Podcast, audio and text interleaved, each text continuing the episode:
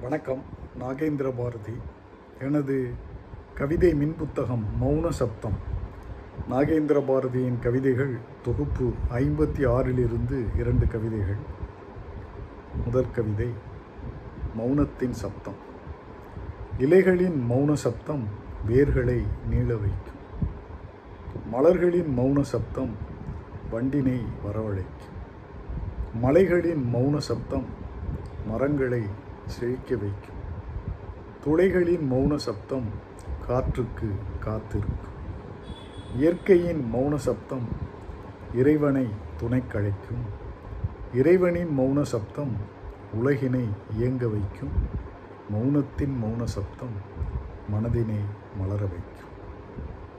அடுத்த கவிதை குறுங்கவிதைகள்.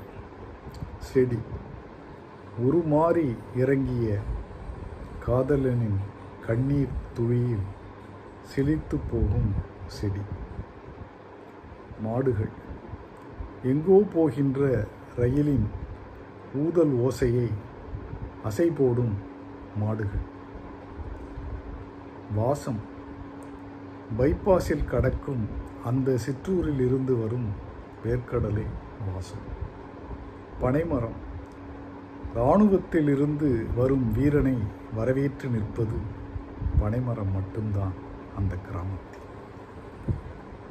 எனது கவிதைகளை நீங்கள் படிக்க விரும்பினால் அமேசான் சைட்டுக்கு சென்று Nagendra Bharathi N A G E N D R A B H A R A T H I என்று டைப் செய்தால் கிடைக்கும் எனது கவிதை மின் புத்தகங்களை படித்து மகிழுங்கள். நன்றி வணக்கம்.